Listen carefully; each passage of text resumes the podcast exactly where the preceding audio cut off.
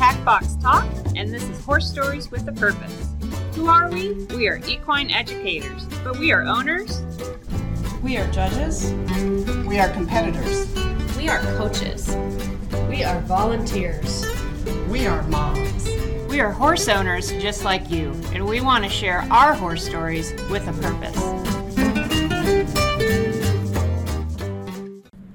Welcome to Extension Horse's Tack Box Talk series, Horse Stories with a Purpose. I'm your host, Dr. Chris Heiney with Oklahoma State University, and today's guest, a returning guest to the program, is Dr. Diane McFarlane, who is a DVM and PhD here at OSU. She is also a diplomat in the American College of Veterinary Internal Medicine and a world-renowned leader in laminitis research. And it's getting to be springtime, so that's laminitis time. So welcome to the program, Diane, and let's get started. Thank you. Good to be back.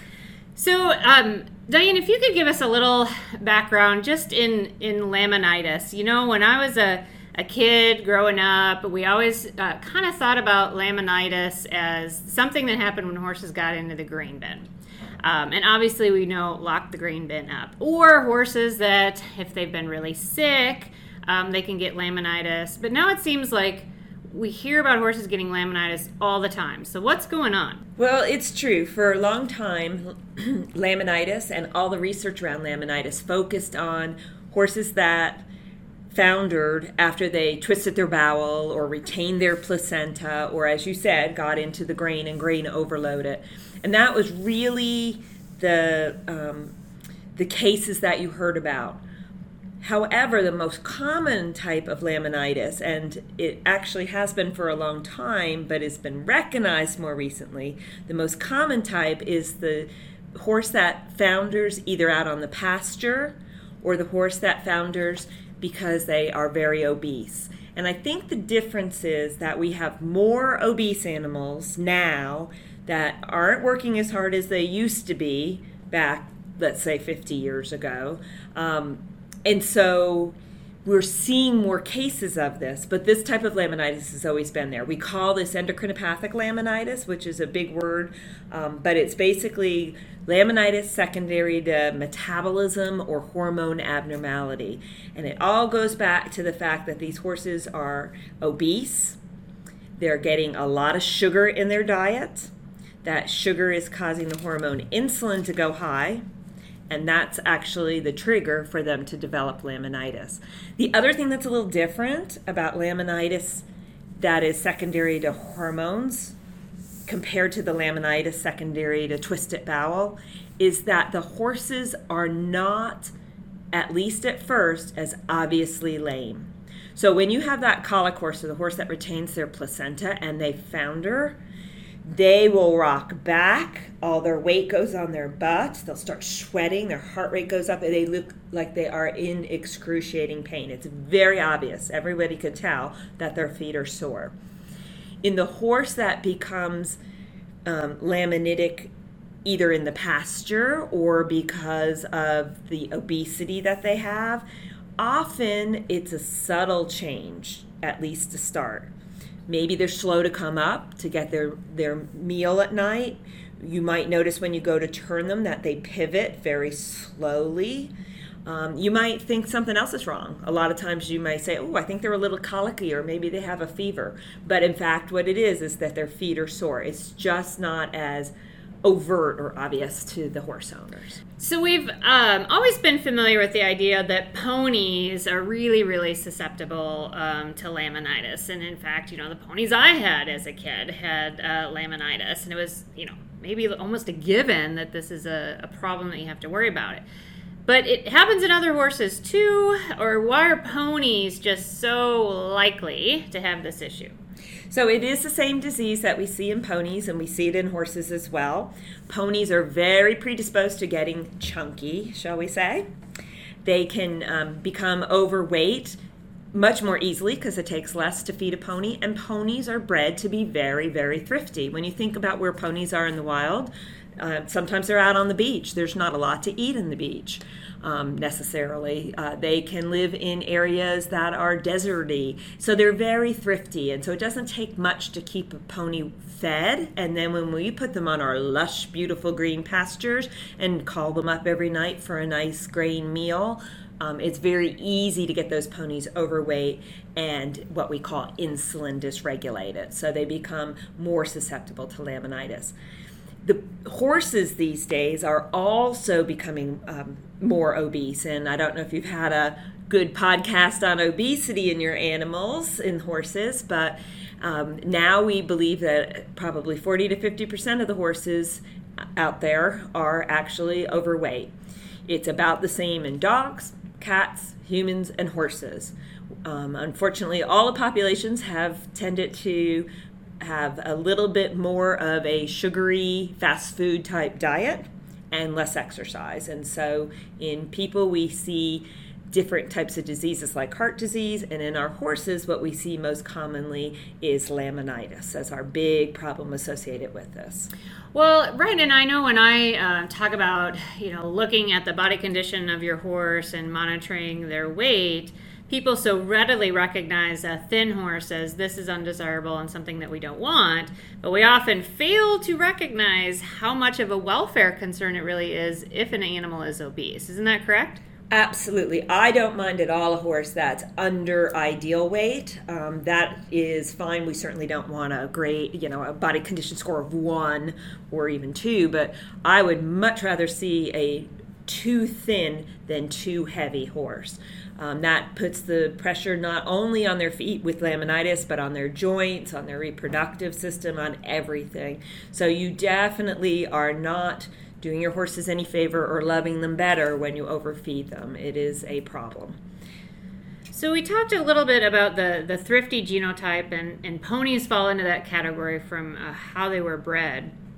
But certainly other horses tend to fall into that thrifty genotype as well.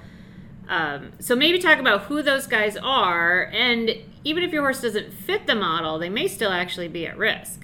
Absolutely. So any horse that was bred to have kind of a high survival instinct rather than a performance type profile is going to probably be thrifty. And what I mean by that is Mustangs. Mustangs are very thrifty.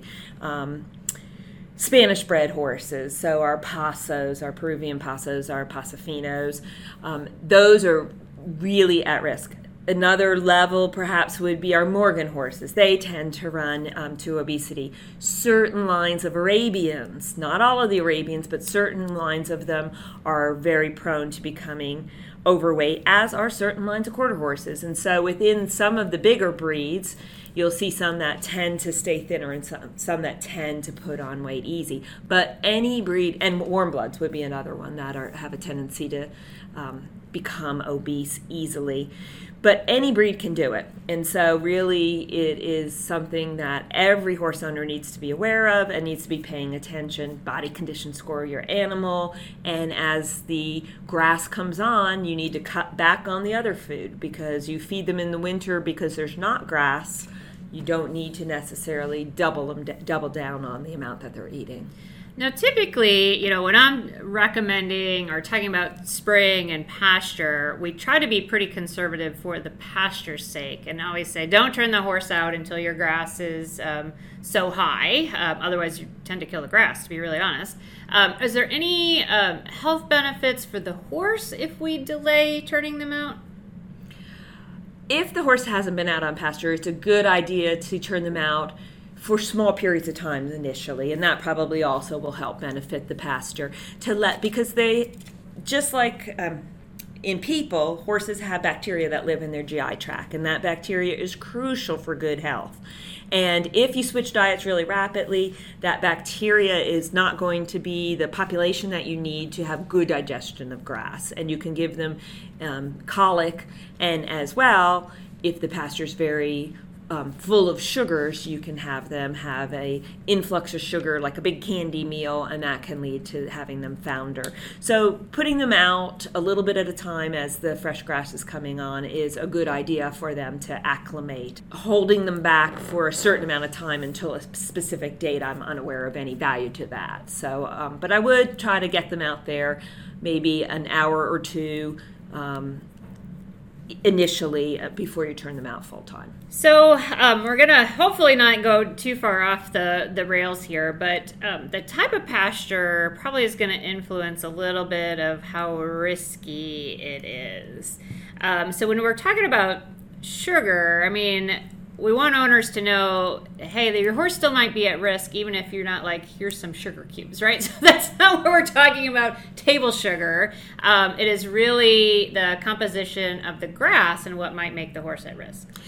Yes, absolutely. And so I'm not a pasture expert, so we're not going to go very far down this field. But when you think about carbohydrates in the food that the animals eat, certain foods have more fiber and certain foods have more water-soluble sugars, and that's just the same as with us. If, just go to the cereal aisle and read some boxes, and you'll see what I mean by that. It's just that grass tends to be higher in sugars than some of the other things that we may be feeding our horses. And so you just need to be aware that it is that easily absorbed sugar that makes the pancreas release insulin, and it's insulin that is the trigger for laminitis. So that pasture-associated or spring laminitis, now there might be a couple things that are sort of interweaving together here. So certainly the grass is going from dormant and high fiber, nothing much going on, to the grass now has more sugar content to it.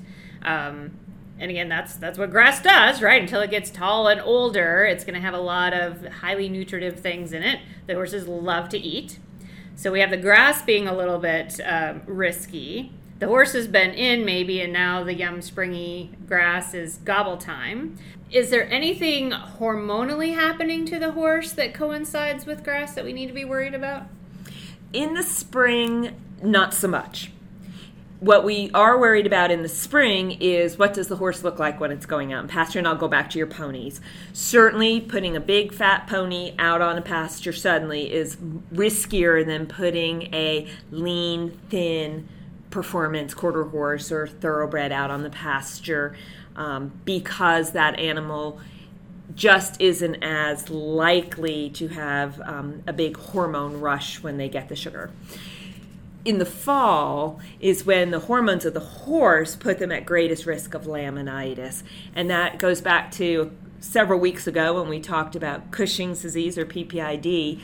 The hormones that are high in those horses actually make it worse for the horses when they are then fed a diet high in sugars and easily absorbed carbohydrates. So in that case, you have a couple of things coming together. You have the horse that has an underlying endocrine disease, that's PPID, a horse that's maybe a little bit overweight, a metabolic problem, and then the diet that's very high in sugar. And that's the trio that you really need to be worried about. But that tends to be the worst in the fall rather than the spring. And the grass is, again, in the fall, not helping us out there either. Right. So in Oklahoma particularly, you just gotten through all that harsh sun and heat, and you get that fall kind of breakthrough of nice, fresh grass. And so that is around here going to be the second time of the year where we're going to see a lot of pasture-associated and hormonally induced laminitis. Right, and for folks that are listening from other states, in Oklahoma, we have cool season and warm season grasses, and so we'll see our grass that grows early in the spring and kind of a little bit through the winter will stay nice and green, and then we have a separate type of grass that actually grows when it gets hot, and it's that cool season grass that's really the bigger risk factor for these guys. Well, I'll defer to my nutritionist, Dr. Heiney, for that answer. Yes, that's true. Very good. So, but we want people to know that doesn't mean that you can just forget about it with some of these high-risk horses. So let's talk, I want to go back to this obesity piece. because it's probably really important for people to realize that, fat isn't just like a cushion holding the heat in. Fat is an active tissue on that horse. Is that right? Absolutely. And this is something we didn't know a long time ago either. For the longest time, we thought it was just a good storage place to put some calories if you needed it later. But now we know that fat actually produces hormones and inflammatory molecules that are released. So having a large amount of fat, particularly certain regions of the body, is actually inflammatory. And that inflammation then makes it harder for your body to appropriately use the calories the way it should. And it puts extra pressure on certain organs. And so it makes it harder for your body to take sugar out of the blood and put it into your muscles and burn that. It makes it harder for the animal to thermoregulate. It makes it harder for the animal to be bred. It makes it more likely that that animal will have inflammation in their joints. But it is an inflammatory tissue. And so it is more than just weight on the horse. It has a lot of negative implications. And so it's really important to try to keep that body condition score around that 4 ideal, maybe a little bit towards 5. But once you get over 5, you're actually it's physically detrimental once you're getting over 5. Now, I had promised we weren't going to go deep sea diving here on some of the details of laminitis. Oh, but that's most fun. Right, I wanted to scuba dive or do a little snorkeling here in our depths of science. So you'd mentioned the regional fat, and we always talk about horses are at more risk for laminitis have this regional adiposity. So what is it about specific parts and regions of the horse and those fat deposits that make them more at risk? Okay, so that is a question as asked that we don't quite have the answer to. We do know that horses that have big cresty necks tend to be more likely to founder. So it's not just the whole body's overweight, but this regional adiposity. In people, we know that central adiposity is more likely to cause you to have problems with metabolic disease. And in people, that's usually your heart, not your hooves, because we don't have those. But we know that central adiposity is the most dangerous type of fat. And in people, we know for sure that it's because that's the fat depot that makes the most inflammatory mediators. And we've looked at that in the horse, and we don't have good solid evidence to say that that is the type of fat that is making the most inflammation, but that is our assumption. Some fat is more inflammatory than other fat, and so that's what we're trying to avoid. So why couldn't we do something radical and crazy? Are we going to liposuction our horses? I strip it right off. Saw it coming. There are studies about liposuction in people, and to be honest, I haven't read those studies very closely, but that doesn't appear to be the answer. Our better answer is good diet and exercise for our horses rather than liposuction, but it hasn't been studied directly, so. Okay, so I want to. We're gonna still go snorkeling here a little bit more. Okay. It's connection between these horses that are obese. We have a connection to insulin. How do we get from high insulin to my feet hurt? So that is the question of the day, and that is the question that a whole lot of research is ongoing to try to figure out. We know absolutely, and we didn't know this 15, 20 years ago, absolutely insulin is the trigger for laminitis. You give a perfectly normal horse or pony who has no problems in their feet, you put them on insulin for 2 days, they will founder, and nothing was wrong with them before. We actually now have some antibodies that have been being studied that can block certain receptors that insulin may work through, and we can help reduce the risk of laminitis in those horses. What we don't actually know yet is how that insulin triggers the change in the foot. We know what the change in the foot is. What happens is, if you think of the horse's foot, its job is to connect the hoof wall to the coffin bone. And it does this by interconnections called lamina.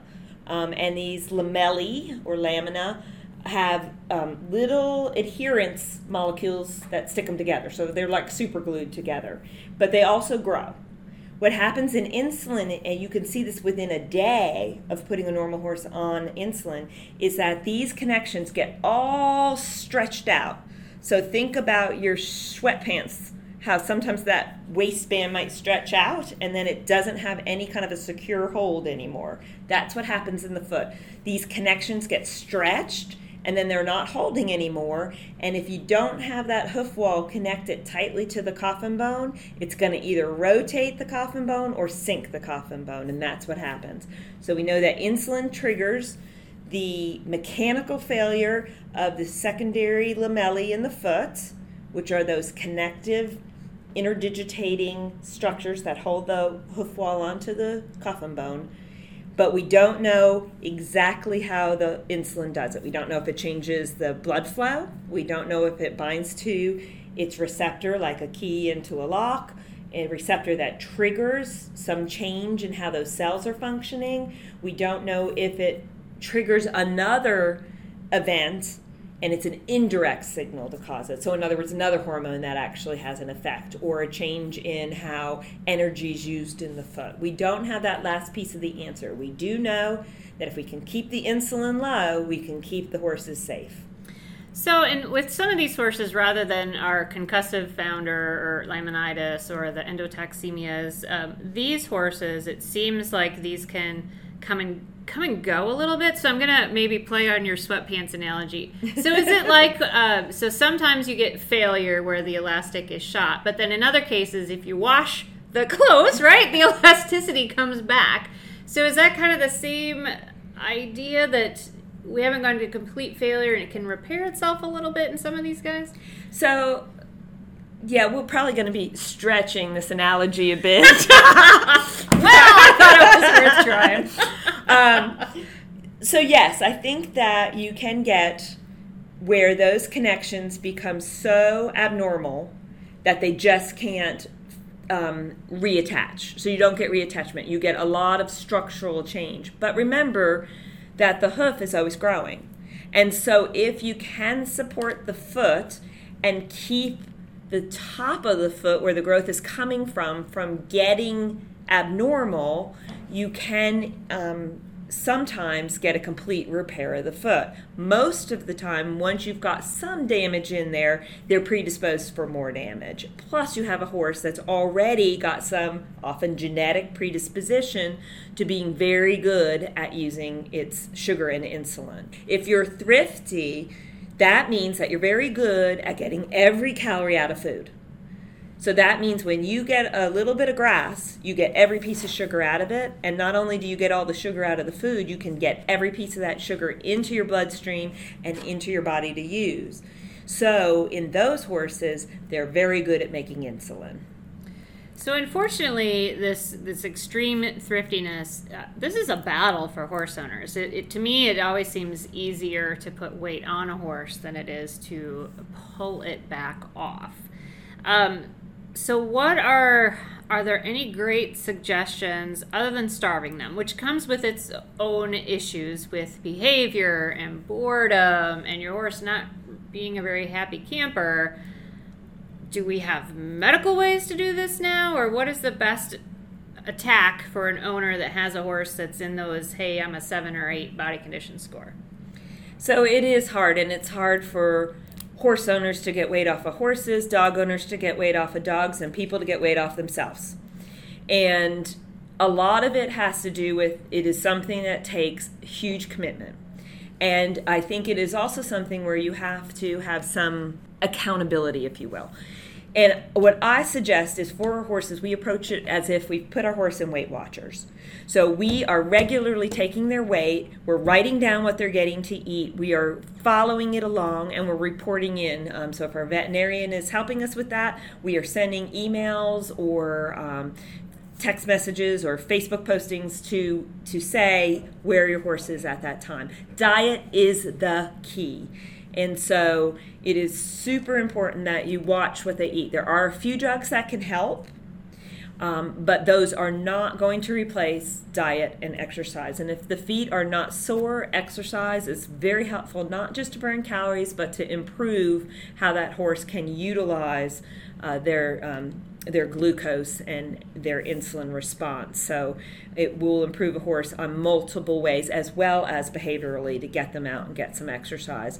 If you have a pasture and you can't turn the horse out in the pasture, but you don't want to leave them up in the barn, you should look at things like good grazing muzzles that don't let them get to the grass, but still give them a hobby. They'll spend all day trying to get that blade of grass up that hole in the muzzle, and so it gives them something to do and gives them some exercise. If they are staying up in a stall a lot, certainly look at things that might be entertaining for them. Some horses like big balls to push around, a friend in the next stall. But it is problematic to remove a horse that has a strong drive to eat, which is another part of being thrifty, is that those horses want to eat more than other horses. And so you do need to really work hard at it. If you work very hard, you will be successful. There's some good work out of England where they took a group of horses that had been failing at losing weight, and they had them trailer in every, I think it was 2 weeks, and they gave them a diet. It was fairly extreme, but those horses lost weight. So it certainly can be done, but it takes a lot of dedication. Yeah, and I've read a couple of weight loss studies too, especially with ponies, that, oh my goodness, the level they had to restrict intake on these guys was pretty substantive. But there was an interesting one, I can't remember which college that did this, that looked at the owner's compliance and the ability to lose weight. And obviously the owners that were more compliant had a better success, as well as the owners that went ahead and just said, no more pasture. Completely took that avenue away, because that really is sort of unregulated. I can weigh out, right? Here's my hay, here's your, 5 pounds, but I know a horse that, give them 20 minutes, they'll say challenge accepted. And that's the very good point. You just can't say, well, I need to cut the diet, so I'll reduce them to a quarter of the amount of time on pasture, because they'll eat 4 times as fast. And so it is a problem. If you have a dry lot, that's a great place to put them so that they can go out. Just because the grass doesn't look good to your eye doesn't mean it's not full of calories. And so you can't just say, well, that's the pretty green pasture and that's the ugly pasture. I'll put them out on the brown ugly pasture. You really need a dry lot if you're going to completely restrict. But I think it is compliance, and I think it's hard to do. And I think the best thing is to think of it as a group program. So whether you come up with some Facebook friends who have horses that need to lose weight and you all report in, so it's team weight loss, that helps. Whether you report to your veterinarian, other people in the barn, whether you just post every week a big picture of your horse with the current weight, come up with something that works for you.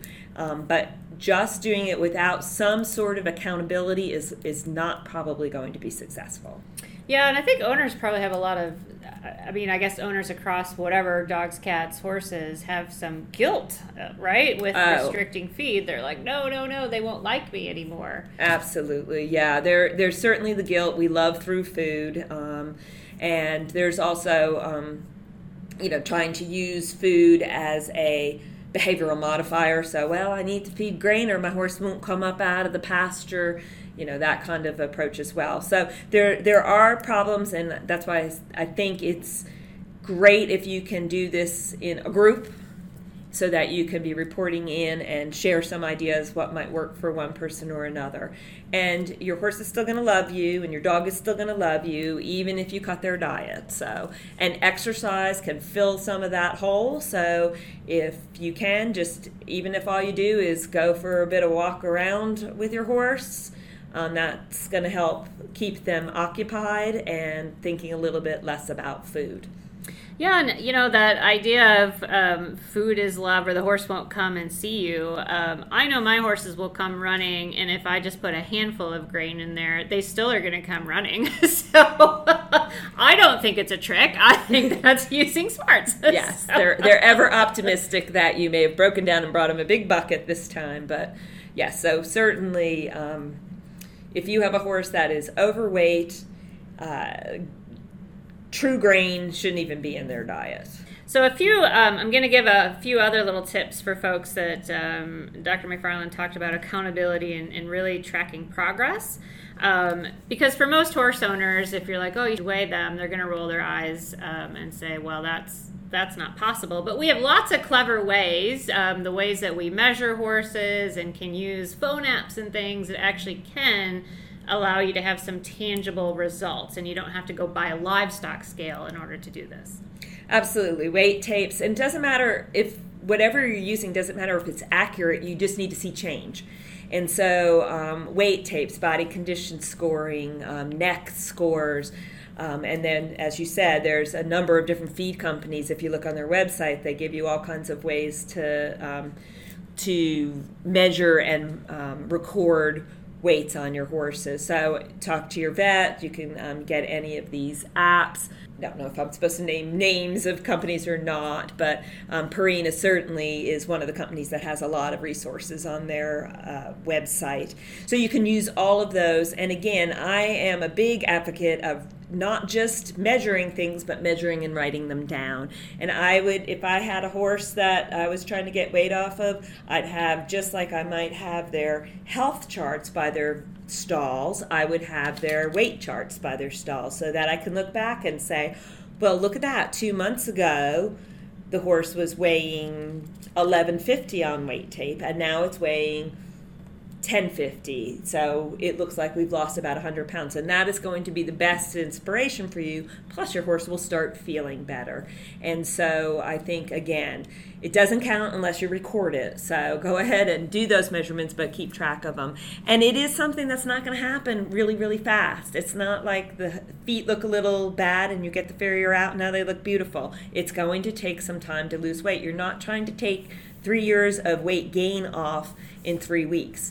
It's a long haul, and that's one of the hard parts on compliance, is you really have to get in it for the long haul. And so that's why keeping records will make you feel good when you can look back to where you started and see, hopefully, that you've been good about being strict with the diet and good with the exercise and have, in fact, helped that horse lose weight.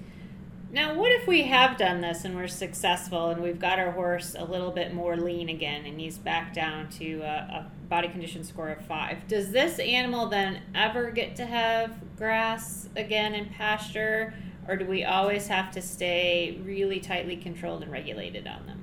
It's going to depend a little bit on the horse and the level of exercise and how much calories they're burning.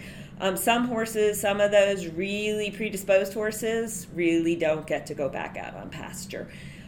Many of them can go back out, perhaps in muzzles, perhaps just short pieces of time. Some of them, if you were misfeeding in other parts of your diet, once you get the weight off, you may be able to get the advice of somebody in nutrition to help you to be able to let the horse be back out. But unfortunately, if we live someplace that's pretty good at growing some nice grass, and it can be difficult to have these horses out on full grass. I mean, if you think back to what these horses did originally, they ate and they ran 90% of the day, and then they sleep 10%. And in order to get enough to eat, there were miles and miles and miles of travel that had to happen. It wasn't stay in your 2 to 5 acre lot and there the grass will be. You had to really burn some calories and do some exercise to get a full meal. And so if you also are changing the amount of exercise the horse is having, that is going to then reflect how you're going to be feeding them as well. Yeah, and for a lot of owners, I mean, we sometimes take a lot of pride on how green we can get those pastures to be. Yeah. And we're always, I mean, we teach people all the time, we'll use rotation and all these strategies to get maximal grass growth, but for our obese horses, that's not really helping. Right. And I mean, there's plenty of horses that do great on that kind of pasture. This is not advice for every single horse, but if you have the horse that's going to founder once to twice a year routinely, then that may not be a horse that does well on ever back on full pasture. Okay. Are there any other tips that owners should be aware of as we're entering into the grass growing season and preventing lameness in our horses? So I do think if you have a horse that you know is high risk, and you're going to make all these diet changes, one of the things you might want to consider is whether or not to get baseline radiographs of the feet. Because often there are some changes in your horse's feet that you don't even realize. They may have already been having trouble with laminitis. As we said, it's not always the most obvious lameness that these horses get when they founder because of hormones. You should be watching the growth rings on your horse's hoof. If you look on the lateral or medial, so the outside or the inside of the heel of the hoof, if the growth rings widen as they go towards the back part of the foot, that tells you that there is a differential growth from the front to the back of the foot, and that is evidence of laminitis. You can pivot that horse frequently and see if they're comfortable pivoting. You can also tap on the horse. It's called percussion. And if when you tap on that foot, they pull it back. You can use like a farrier hammer is a good thing to use for that. If you tap on it and they seem more painful than normal horses do, then that's an indication that you may have some inflammation. So all of those things are early signs, because what you want to do is catch this before it gets very far. Because if you catch it when it's just a little bit owie, you may be able to put that horse on a management that will help them to prevent from either rotating or sinking, which is the problems that become much more difficult to manage. Well, that is some great advice, and I really appreciate your time in trying to help us through a very actually complex topic, and one that we don't have all the answers for yet. So I'm planning on revisiting so that I get the answer of why regional fat is the problem, and I want to know the mechanism. And whether or not liposuction is the answer, yes. That study has not been done yet. So, well, again, I really appreciate your time with us today, Dr. McFarlane, and we'll put some links and some more information in the show notes for owners that may be dealing with laminitis or strategies on how to reduce weight in their horse. So that has been our TAC Box Talk, 4 Stories with a Purpose. Thanks. Thanks, bye.